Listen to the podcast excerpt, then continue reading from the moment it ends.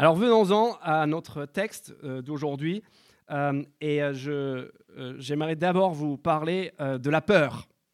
J'aimerais vous poser la question, de quoi est-ce que vous, vous avez peur? J'ai entendu les araignées. Je m'y attendais. Bien sûr qu'on a peur des araignées. Non, mais je sais que les mecs, vous êtes là, vous dites, moi peur Moi j'ai peur de rien. C'est les autres qui ont peur de moi. Mais si on réfléchit un peu plus, ben on va tous penser à, nos petites hantises, n'est-ce pas Les araignées, euh, le, serpent, le crocodile que je pensais vivre, vivait sous mon lit euh, quand j'étais petit. Euh, le, vous avez déjà fait ce cauchemar d'être dans un crash d'avion dans l'Himalaya? Moi, mon truc, c'était, c'était la noyade. C'était que j'avais vu, je pense, un film ou un livre quand j'étais petit sur le Titanic. Et on m'avait expliqué que quand le Titanic a, coulé, en fait, il y avait un, tel entraînement donc même les gens qui savaient nager étaient tirés tellement en profondeur vers le bas qu'ils se sont. Moi, c'était ma hantise. On a tous nos hantises. Mais on va dire que ça ne change pas grand-chose à notre quotidien, puisque, bon, on risque pas de faire un voyage à bord du Titanic, euh, ni de voler au-dessus euh, de, l'Himalaya. Donc, tout ça, ça reste un petit peu. Euh, voilà, c'est des hantises qui sont là, comme ça, de notre inconscient.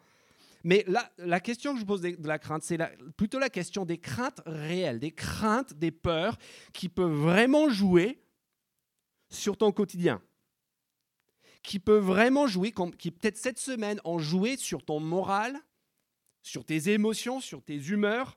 Euh, je parle ici, et si on a réfléchi, on a, on a un large choix, n'est-ce pas, de choses qui pourraient nous faire peur. Peut-être que la chose qui, toi, te fait peur, ce serait que le fait d'être exposé, le fait que les autres, peut-être d'autres ici, découvrent qui tu es vraiment, qui sachent ce que tu as fait ou peut-être ce qu'on t'a fait à toi. Peut-être que ta crainte à toi, c'est plutôt la crainte de l'échec, l'échec professionnel, l'échec scolaire. Peut-être c'est juste l'avenir en général, peut-être que c'est une rupture sentimentale que tu redoutes plus que tout, ou peut-être juste la solitude, ne jamais trouver cette personne. Peut-être que ta crainte à toi, c'est pour ta santé, c'est le cancer c'est une maladie, c'est que c'est une crainte par rapport à l'argent, par rapport à la guerre, peut-être que, euh, que c'est le, le GPT-4. Peut-être que c'est le fait que Elon Musk lui-même a déclaré cette semaine, il faut qu'on fasse une pause de six mois dans le développement de l'intelligence artificielle parce que le truc est en train de s'emballer, en train de, d'échapper à notre contrôle. On ne sait même plus si nous, on va perdre le contrôle de ces machines et de ces algorithmes que nous-mêmes, on a créé. Mes amis, je pense qu'on est d'accord pour dire que nous vivons dangereusement.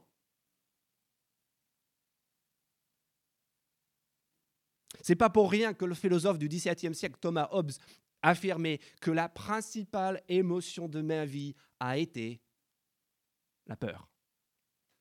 Et en fait, la Bible nous dit que, en fait, la peur la crainte de, toutes ces choses et de mille autres que je n'ai pas mentionnées, la crainte est en fait inévitable et inhérente à notre existence dans la mesure où notre existence est vécue sans relation avec Dieu, sans relation avec une force supérieure, transcendante. Et c'est d'ailleurs la peur qui explique en grande partie toutes les religions et toutes les spiritualités dans l'histoire du monde.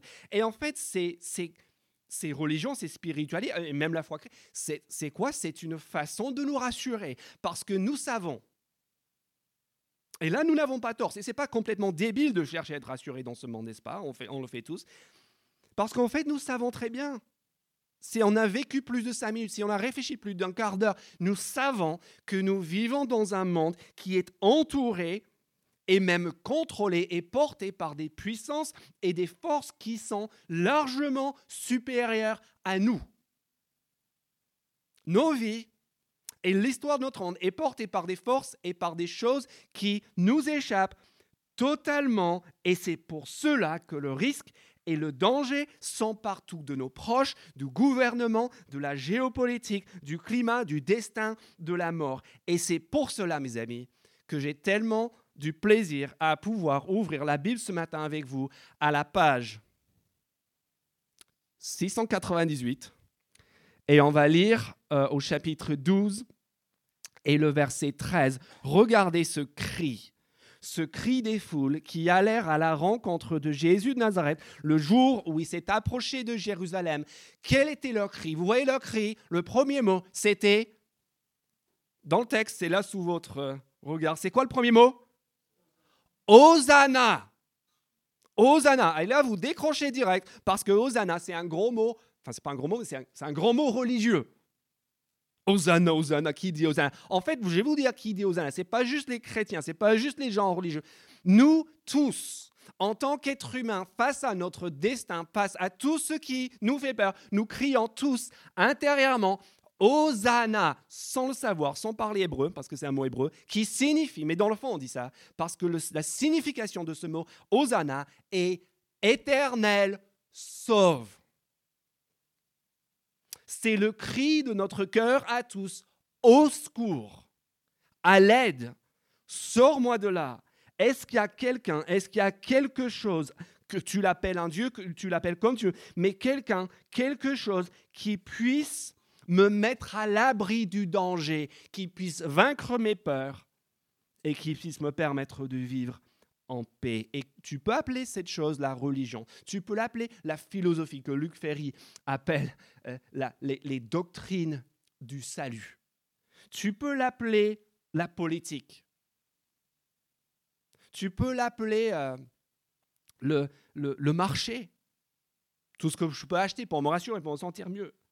Tu peux l'appeler comme tu veux, mais c'est là. Et c'est pour cela que l'histoire de Pâques doit nous interpeller tous. L'histoire de Pâques, c'est la réponse à ce cri Hosanna, au secours éternel, sauve.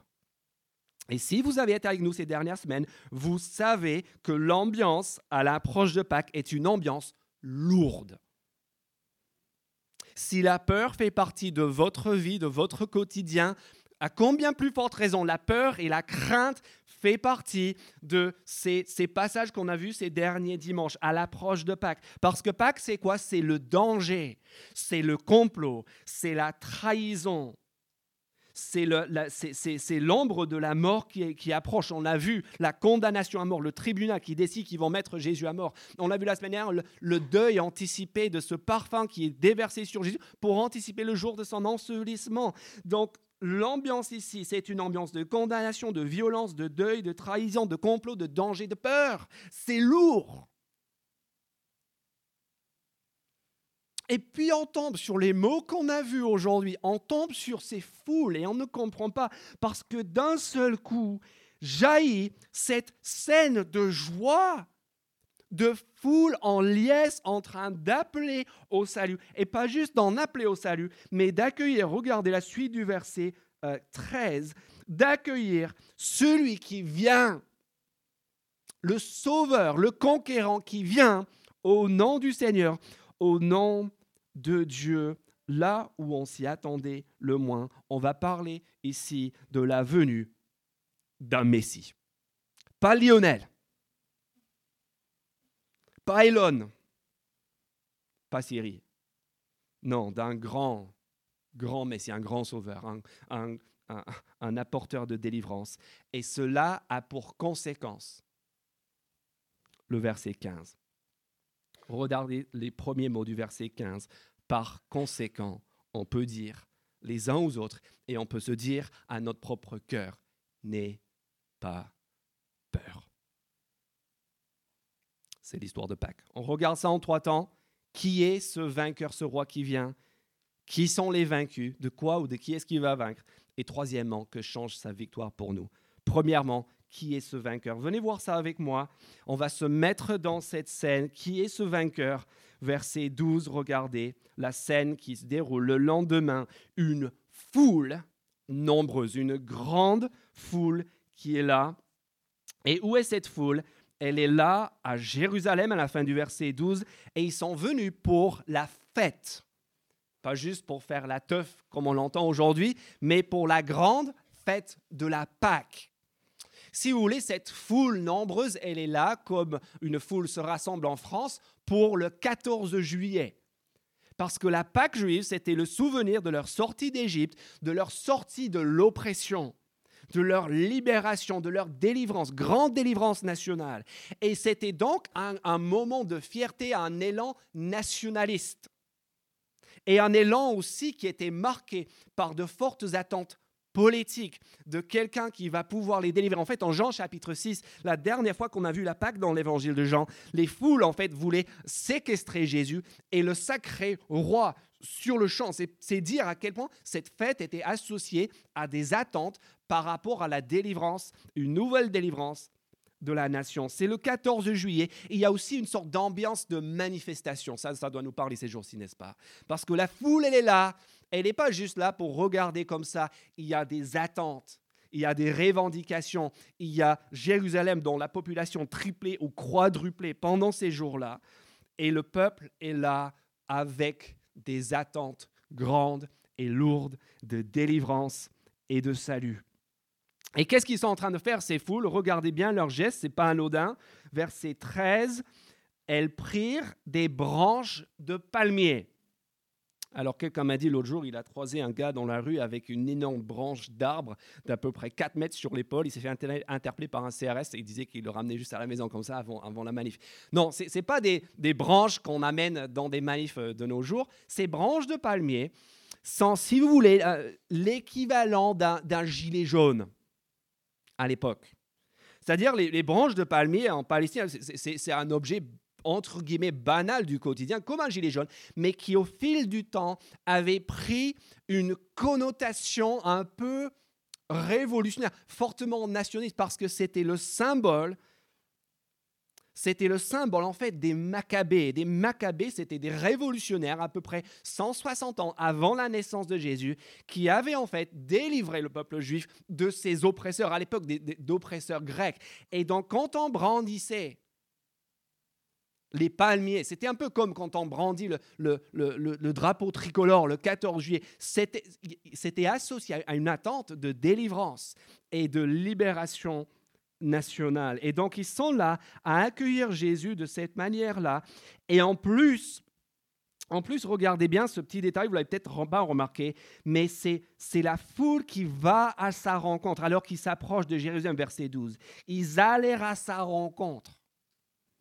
Ils n'attendent pas que lui il rentre, mais ils vont le chercher. Et ça aussi, c'était quelque chose qui se faisait dans l'Antiquité. Lorsqu'une ville euh, accueillait un, un général, un général triomphant qui revenait de campagne, ou lorsqu'ils accueillaient un empereur, ils avaient cette habitude. Il n'y avait pas de tapis rouge, ils déroulaient pas de tapis rouge, mais, mais ils allaient former une sorte de couloir, une sorte de haie d'honneur pour accueillir cet individu qui était porteur de gloire, de salut et de triomphe. Et donc ils scandent ensemble, Hosanna, éternel, accorde le salut, avec en plus, avec en plus à la fin du verset 13, la conviction forte que ce moment de salut, ce n'est pas juste quelque chose qu'ils espèrent un jour. Ils ont la conviction que c'est en train d'arriver aujourd'hui. Ils sont en train de dire avec les mots du psaume 24, euh, porte, élevez vos linteaux, voici le roi de gloire, que le roi de gloire son entrée. Et puis Jésus regarde sa réponse discrètement, mais de manière assumée. Verset 14, il trouve un anon et s'assit dessus. Et ça, ça rappelle les, grands jours des sacres des rois d'Israël. Et voici que le roi, celui qui est acclamé comme roi, qui est anticipé comme un sauveur, comme celui qui va délivrer et régler tous nos problèmes matériels et terrestres, qui est accueilli en tant qu'un roi redoutable qui fait peur, à... mais aussi, mais en même temps, celui qui, dans les paroles de la prophétie de Zacharie 9 qui est cité ici, qui en même temps est doux et humble et qui vient en paix. Pas juste pour tabasser tous ses ennemis, même s'il dominera sur tous ses ennemis, mais aussi pour prendre soin accueillir son peuple. Il est doux, humble, avenant et accessible. Très bien, vous me direz. Merci pour ces éléments de, contextualisation, de mise à jour de la scène, mais qu'est-ce que ça veut dire? Qu'est-ce que ça veut dire pour nous? Et si vous ne captez pas sur le moment, rassurez-vous, regardez verset 16, parce que vous n'êtes pas les seuls. Nous ne sommes pas les seuls. Parce que même les disciples, verset 16, sur le moment, ne comprirent pas. Sur le moment, verset 16, ces disciples ne comprirent pas ce qui se passait. Et donc, on n'est pas les seuls dans cette, dans, dans, cette incompréhension, parce qu'on se pose une question très simple. Très bien, le roi est là, mais le, roi, le vainqueur de quoi? Qu'est-ce que c'est que ce roi, il, va battre précisément Et en fait, si on lit la suite du verset 16, on l'apprend. On apprend où on va apprendre, en quoi va consister cette victoire. Et la suite du verset 16 nous dit que sans les événements de Pâques, sans l'éclairage de la mort et surtout de la résurrection de Jésus, on ne pourra pas comprendre ce qui est en train de se passer.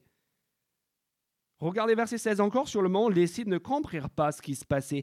Mais lorsque Jésus fut dans sa gloire, et ça, c'est le langage des gens pour parler du moment où Jésus meurt et ressuscite. Ça, c'est la glorification, l'élévation de Jésus. Et Jean, il dit qu'en fait, sur le moment, ils ont rien compris. Mais une fois que Jésus était ressuscité, toute cette scène, tout cet accueil du roi vainqueur d'un seul coup, prenait du sens. Un sens lourd, un sens merveilleux. Et si on se demande en quoi ça peut consister ben, Il suffit de regarder qui sont les ennemis que Jésus va battre. De quoi ou de qui est-ce qu'il va vaincre Et en fait, il suffit de regarder déjà les indices dans le texte, juste avant la scène et juste après la scène, parce qu'on a deux fois la même chose, dans les versets 9 à, à 11, et puis dans les versets 17 à 19. Qui est présent? Juste avant et juste après, les ennemis sont présents. Regardez verset 9. Une foule de Juifs apprirent que Jésus était à Béthanie. Ils y vinrent non seulement à cause de lui, mais aussi pour voir Lazare, cet homme que Jésus avait ressuscité. Et regardez cet acharnement. Les chefs des prêtres, c'est de la folie absolue. Regardez ça, les chefs des prêtres décidèrent de faire mourir aussi Lazare. Si, si vous n'êtes pas dans l'histoire, en fait, on l'a lu à la fin du chapitre 11, que ces hommes décident de supprimer Jésus. C'est le projet Pâques qui en fait est le projet dans le fond de notre cœur à chacun dont on a parlé il y a deux semaines. Le projet, la volonté en fait de, de, se débarrasser de Jésus, de le supprimer parce qu'il gêne, parce que son autorité est forte et merveilleuse et attirante, mais en même temps, ça va changer les choses. On veut le supprimer. Et ces hommes, regardez bien, au chapitre 12, verset 10 maintenant, sont prêts non seulement non seulement à supprimer Jésus, mais même, si besoin en est, de supprimer Lazare, de tuer l'homme qu'il a lui-même ressuscité d'entre les morts, juste pour être tranquille. Projet Pâques. Et puis ils sont là à nouveau au verset 19, juste après. Les pharisiens se dirent donc les uns aux autres, vous voyez que vous ne gagnez rien, voici que tout le monde se met à le suivre. Voilà l'ennemi, les ennemis qui sont là, le, monde qui veut bâillonner et supprimer Jésus. Mais il n'y a pas juste ceux qui font la guerre à Jésus. Si on se limite à ça pour Pâques, on, se limite juste à ce qui frappe immédiatement à, à, à la vue il faut qu'on voit aussi dans ce contexte ce à quoi Jésus est en train de faire la guerre. Est-ce que vous savez ce à quoi Jésus est en train de faire la guerre? Verset 9 et verset 17, vous voyez l'indice que Jean il nous donne. Il voulait supprimer Lazare, il voulait voir pardon Lazare, la foule, verset 9, qui l'avait ressuscité? Ou encore, verset 17, tous ceux qui étaient avec Jésus quand il avait appelé Lazare à sortir du tombeau et l'avaient ressuscité, lui rendirent ce témoignage. Il y a ceux qui font la guerre à Jésus, mais aussi ceux à quoi Jésus fait la guerre. Et Jésus fait la guerre depuis le tout début jusqu'à la toute fin de son acte. Il est en train de faire la guerre, tout simplement, à la mort. On lit dans les premiers versets de l'évangile de Jean, au commencement était la parole. La parole était avec Dieu. La parole était Dieu.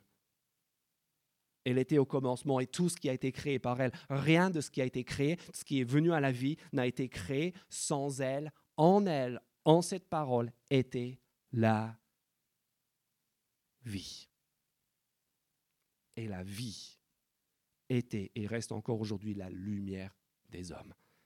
Et c'est pour ça que Jésus dit dans son discours sur le bon berger, je suis venu. Pourquoi le roi vient? Je suis venu afin qu'ils aient la vie et qu'il l'ait en abondance. Et avant de ressusciter Lazare, qu'est-ce qu'il dit Je suis la résurrection et la vie. Au chapitre 3, on a entendu, celui qui croit au Fils a la vie. Oui, il y a ceux qui font la guerre à Jésus, mais surtout ceux à quoi Jésus fait la guerre. Jésus fait la guerre, tout simplement, et c'est ça le message de Pâques, aux deux ennemis qu'on a ici. Il fait la guerre au monde et à son incrédulité. Il fait la guerre à la mort et à sa domination. Deux ennemis féroces qui ici vont cracher tout leur venin. Ils vont donner tout ce qu'ils ont dans le ventre. La mort, la crucifixion, la violence, la cruauté et l'incrédulité et la volonté de supprimer Jésus, ils sont en train, dans cette semaine qui précède Pâques, de cracher tout leur venin, de donner tout ce qu'ils ont. Et ils vont le faire, vous savez, ils vont le faire en vain. Parce qu'ils ont rencontré un ennemi qui est plus fort et qui est plus puissant qu'eux. Et la preuve qu'ils le font en vain est simple, c'est que vous et moi, nous sommes là, 2000 ans plus tard. Ils n'ont pas pu, ils n'ont pas pu supprimer ce roi de gloire. Ils n'ont pas pu, et même la mort n'a pas pu physiquement le retenir. Et en fait, cela veut dire que cette foule qui accueille Jésus comme le grand vainqueur, comme le grand roi qui délivre, et qui ne comprend pas, même les disciples sur l'ombre ne comprennent pas ce qu'ils sont en train de faire sont dans le même cas que Caïphe à la fin du chapitre 11, que Marie qu'on a vu au début du chapitre 12. C'est-à-dire qu'ils sont en train de faire quelque chose qui, à leur insu, communique un message beaucoup plus profond, beaucoup plus important de ce qu'ils sont capables d'imaginer. Ils sont en train, ils sont là en apparence, versets 17 et 18, à cause de la résurrection de Lazare. Mais en réalité, sans le savoir, ils sont déjà plusieurs jours à l'avance en train d'annoncer et de fêter et de proclamer la victoire de Jésus-Christ sur la mort elle-même. Et là, vous allez me dire en quoi ça me concerne. Bah, la victoire sur la mort, c'est en fait la victoire sur l'ennemi derrière tous nos ennemis. Je parlais cette semaine avec une jeune femme de Pâques et je lui posais cette question est-ce que la, qu'est-ce que qu'est-ce que ça t'évoque la résurrection? Elle m'a dit franchement la résurrection ça me parle pas mal. J'ai dit dis donc, pourquoi? Je m'attendais à ce qu'elle me dise parce que la vie après la mort. Non, elle a dit en fait la résurrection me parle parce qu'elle disait j'ai l'impression que la vie est une série de petits deuils. Et j'ai trouvé ça très perspicace. Le premier deuil, c'est quand on quitte l'école élémentaire. Moi, c'est dans ma vie, c'est la première fois que tout le monde est en train de pleurer. Moi, j'étais content, mais tout le monde. On a quoi? On a 11 ans? Et peut-être pour la première fois de notre vie, on commence à se rendre compte qu'il y a des, choses qui sont consignées au passé. Il y a un chapitre qui se clôt. Et ça, c'est toute notre vie. Il y a, des relations des cercles d'amitié qui, durent un temps, et puis la vie fait que ça ne se poursuit pas. Il y a des endroits qu'on aimait peut-être pour aller en vacances, où, on ne retournera plus. Il y a des mots, on ne se dit pas au revoir, on dit adieu. Et on... Vous voyez, la vie est faite de tous ces petits deuils, parce que le temps passe et parce que nous sommes dans cette allée unique qui mène inexorablement vers une destination qu'on n'aime pas trop. Écoutez, même si, même si vous avez juste 30 ans, écoutez Big Flo et Oli. 30 piges. L'aiguille tourne. Il n'y a rien à faire pour la faire reculer. Ça y est, je suis plus vieux que mes parents le jour où je suis né. Ce genre de pensée qui m'empêche encore de m'endormir la nuit, pétrifié Dans mon lit, je prends la moitié d'un cachet. Pourquoi je, suis pourquoi je suis encore cassé? Ma meuf me dit que ça va passer. Ce que je ne peux pas rationaliser, je le rationne en matériel. Donc, j'achète la nouvelle caisse, la nouvelle paire, la suite d'hôtels. Et plus loin, l'existence est absurde. Donc la réalité, je me l'offre, un truc tangible, un truc concret que je peux enfermer dans un coffre. Pourquoi je veux l'enfermer dans un coffre? Parce que je sais que ma vie, je ne peux pas l'enfermer. Parce que je sais que ma vie m'échappe, parce que suis fini, parce que je suis mortel. Et il poursuit, je profite pas du présent, je fais que compter le temps qui me reste. J'ai des cheveux blancs, dis-moi si c'est la sagesse ou le stress, la peur d'être en danger. Mais je sais même pas ce qui me menace. 30 piges et j'ai pas vu le temps passer. Et c'est pour ça qu'on a besoin d'un vainqueur. C'est pour ça qu'on a besoin. Et en fait, il est en train d'évoquer euh, ce que Frédéric Lenoir appelle le dernier tabou. Dans notre société, on peut parler de tout sauf de la mort. Et en fait, on ne parle jamais de la mort, de, de, la fin, de nos limites, mais on la cache, on la camoufle, on l'esquive, on ne la nomme pas. Et vous savez quoi?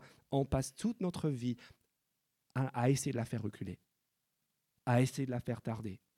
Les implants, se colorer les cheveux, les crèmes, le maquillage. Et puis on se rassure, ça, ça, n'arrive qu'aux autres.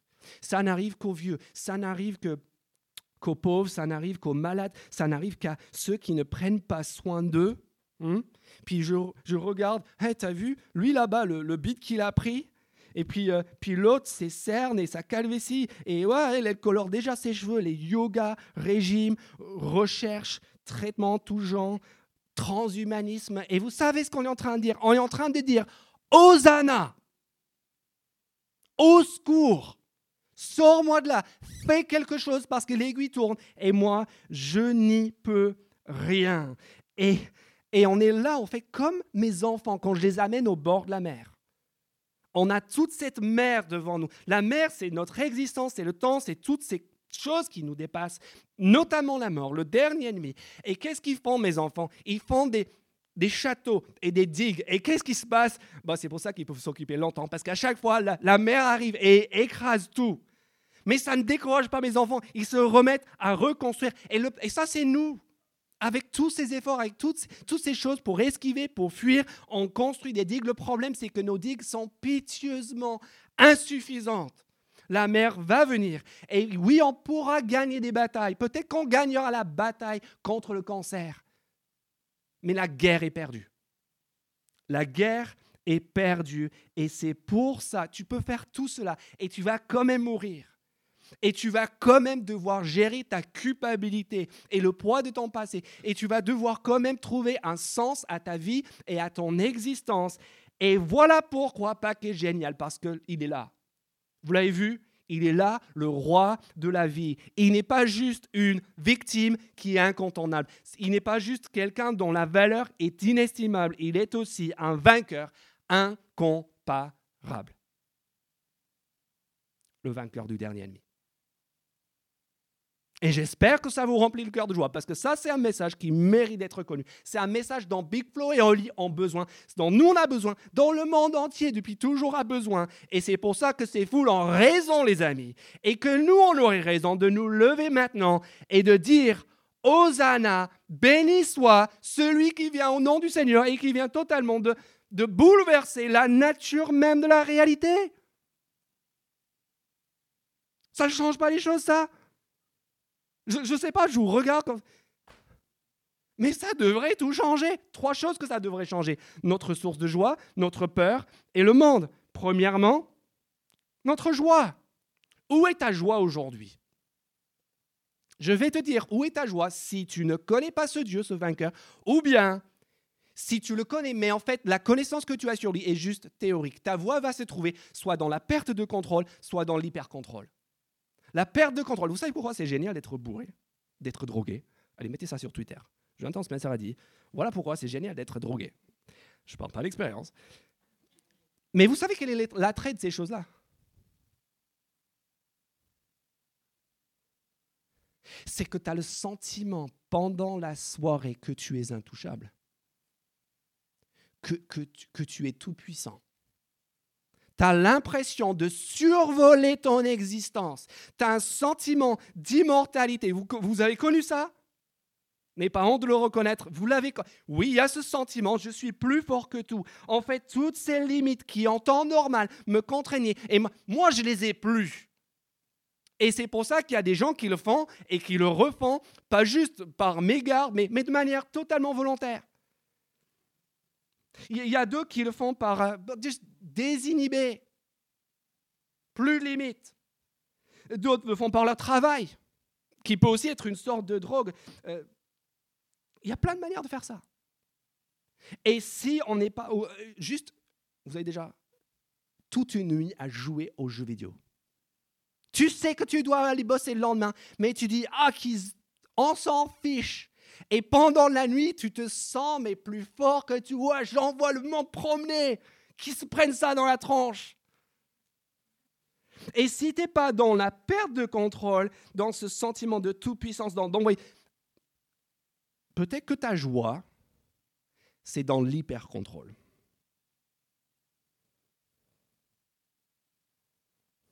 Je regarde personne, vous mettez pas mal.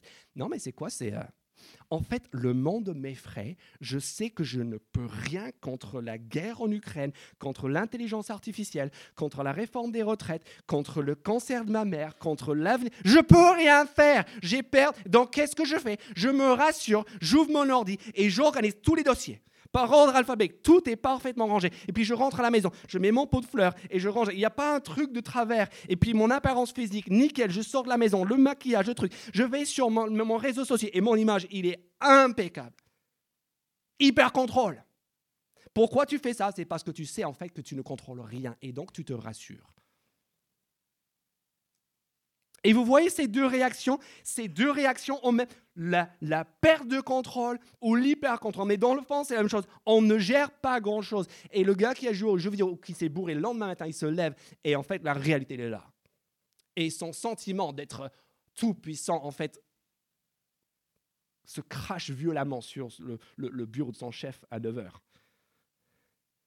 Et la personne qui a absolument tout rangé dans sa maison et, sur son profil sur Facebook et tout ce que tu veux, en fait, quand le cancer arrive, elle est à poil comme tout le monde. Et figurez-vous, figurez-vous que ces deux façons de fuir et de nier nos limites, en fait, ne sont plus nécessaires on n'a plus besoin d'aller chercher notre joie, notre sécurité là-dedans, si on connaît ce roi vainqueur du dernier ennemi. Et ça, ça donne une joie autre, une joie profonde, une, joie durable, une joie qui ne dure pas juste quelques heures, ou si la maison est rangée, une joie qui est inébranlable, indestructible, comme le vainqueur lui-même. Deuxièmement, la peur c'est pas juste que cette victoire donne la joie, c'est qu'elle bannit aussi la peur. Ça veut dire qu'en fait, on peut affronter la vie. Oui, ta vie. Pas la vie dont tu rêves, pas la vie euh, de, de nostalgie, mais ta vie, ta semaine là avec toutes ces galères, avec toutes ces couches sales, avec toutes ces révisions et ces partiels et tout le stress du travail, la vie avec ses douleurs, la vie avec ses échecs, la vie avec ses maladies, avec ses lazars, la vie tragique. Oui, la vie tragique que nous menons tous ensemble avec ses rides, avec ses cancers. Vous pouvez affronter tout cela. Et je ne vais pas vous dire, vous allez dire, ah, c'est super. Non, c'est dur. C'est dur, oui, c'est dur. Mais ce n'est pas tout. Loin de là. Ce n'est pas tout. Toutes ces choses, tous ces travers, tous ces échecs, tous ces défis, en fait, ne vont pas contrôler et dicter mon identité et ma destinée est ma vie. Je ne suis donc plus obligé de m'accrocher à mes biens, à ma famille, à ma santé et à tout ce que tu veux, comme si ma vie en dépendait, parce qu'en fait, ma vie n'en dépend pas, n'en dépend pas, parce que toutes ces choses-là, en fait, n'auront pas le dernier mot sur moi, parce que je connais leur vainqueur à toutes.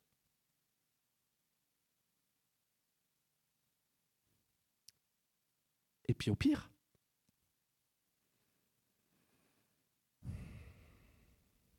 au pire, je meurs.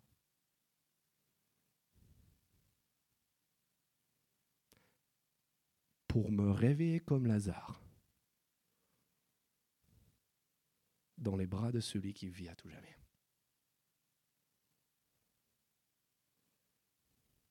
Et si ça, ça ne nous aide pas à affronter et à surmonter nos peurs, je ne sais pas ce qu'il pourra. Cette victoire donne la joie, la vraie. Cette victoire permet de faire fuir la peur. Et enfin, cette victoire, regardez le verset 19, permet d'entraîner le monde. C'est cette immense ironie du verset 19. Les pharisiens se dirent donc les uns aux autres, vous voyez que vous ne gagnez rien, voici que tout le monde se met à le suivre. Et qui débarque au verset 20 Les Grecs, les nations, les païens, les, les étrangers. Et cette victoire du roi de la gloire, ce n'est pas juste une victoire pour nous, pour quelques privilégiés, pour quelques gens qui, depuis leur plus jeune âge, ont pu avoir accès à la Bible. C'est une victoire qui est pour le monde entier. Et comme on l'a vu il y a deux semaines, même l'acharnement du monde contre ce vainqueur ne pourra pas, ne servira que faire éclater et répandre ce message jusqu'aux extrémités de la terre. Le monde entier, les cinq continents vont le suivre. L'Église chrétienne est le seul organisme au monde qui croit, non pas par la conquête de la violence, non pas par l'ADN, mais tout simplement par la puissance de ce vainqueur, la puissance surnaturelle de la croix et de la résurrection, de la promesse du pardon, du règlement de tous les comptes de culpabilité et le message de la victoire sur la mort, sur le dernier. Mais c'est une fête internationale, une fête, les amis. Les amis, s'il vous plaît, une fête qu'on doit faire connaître autour de nous. Si ce message est, est vrai, on ne peut pas le garder. Vous ne pouvez pas le garder pour vous si c'est vrai. Vous avez une semaine, on se retrouve ici dans une semaine et on va en reparler. Et j'espère qu'on ne sera pas juste nous. Parce que ce message est pour le monde entier. Pour tous ceux qui vivent dans la peur, qui cherchent la joie. Le roi de gloire est parmi nous. Élevez vos linteaux portes. Ouvrez-lui grand l'entrée. Qu'est-ce qu'on attend? Qu'est-ce qu'on attend pour qu'il entre? Peut-être pour la première fois, peut-être pour la dernière fois, mais qu'il rentre. Et que nous, aussi on puisse connaître la joie de sa présence. Béni soit celui qui vient au nom du Seigneur, le vainqueur.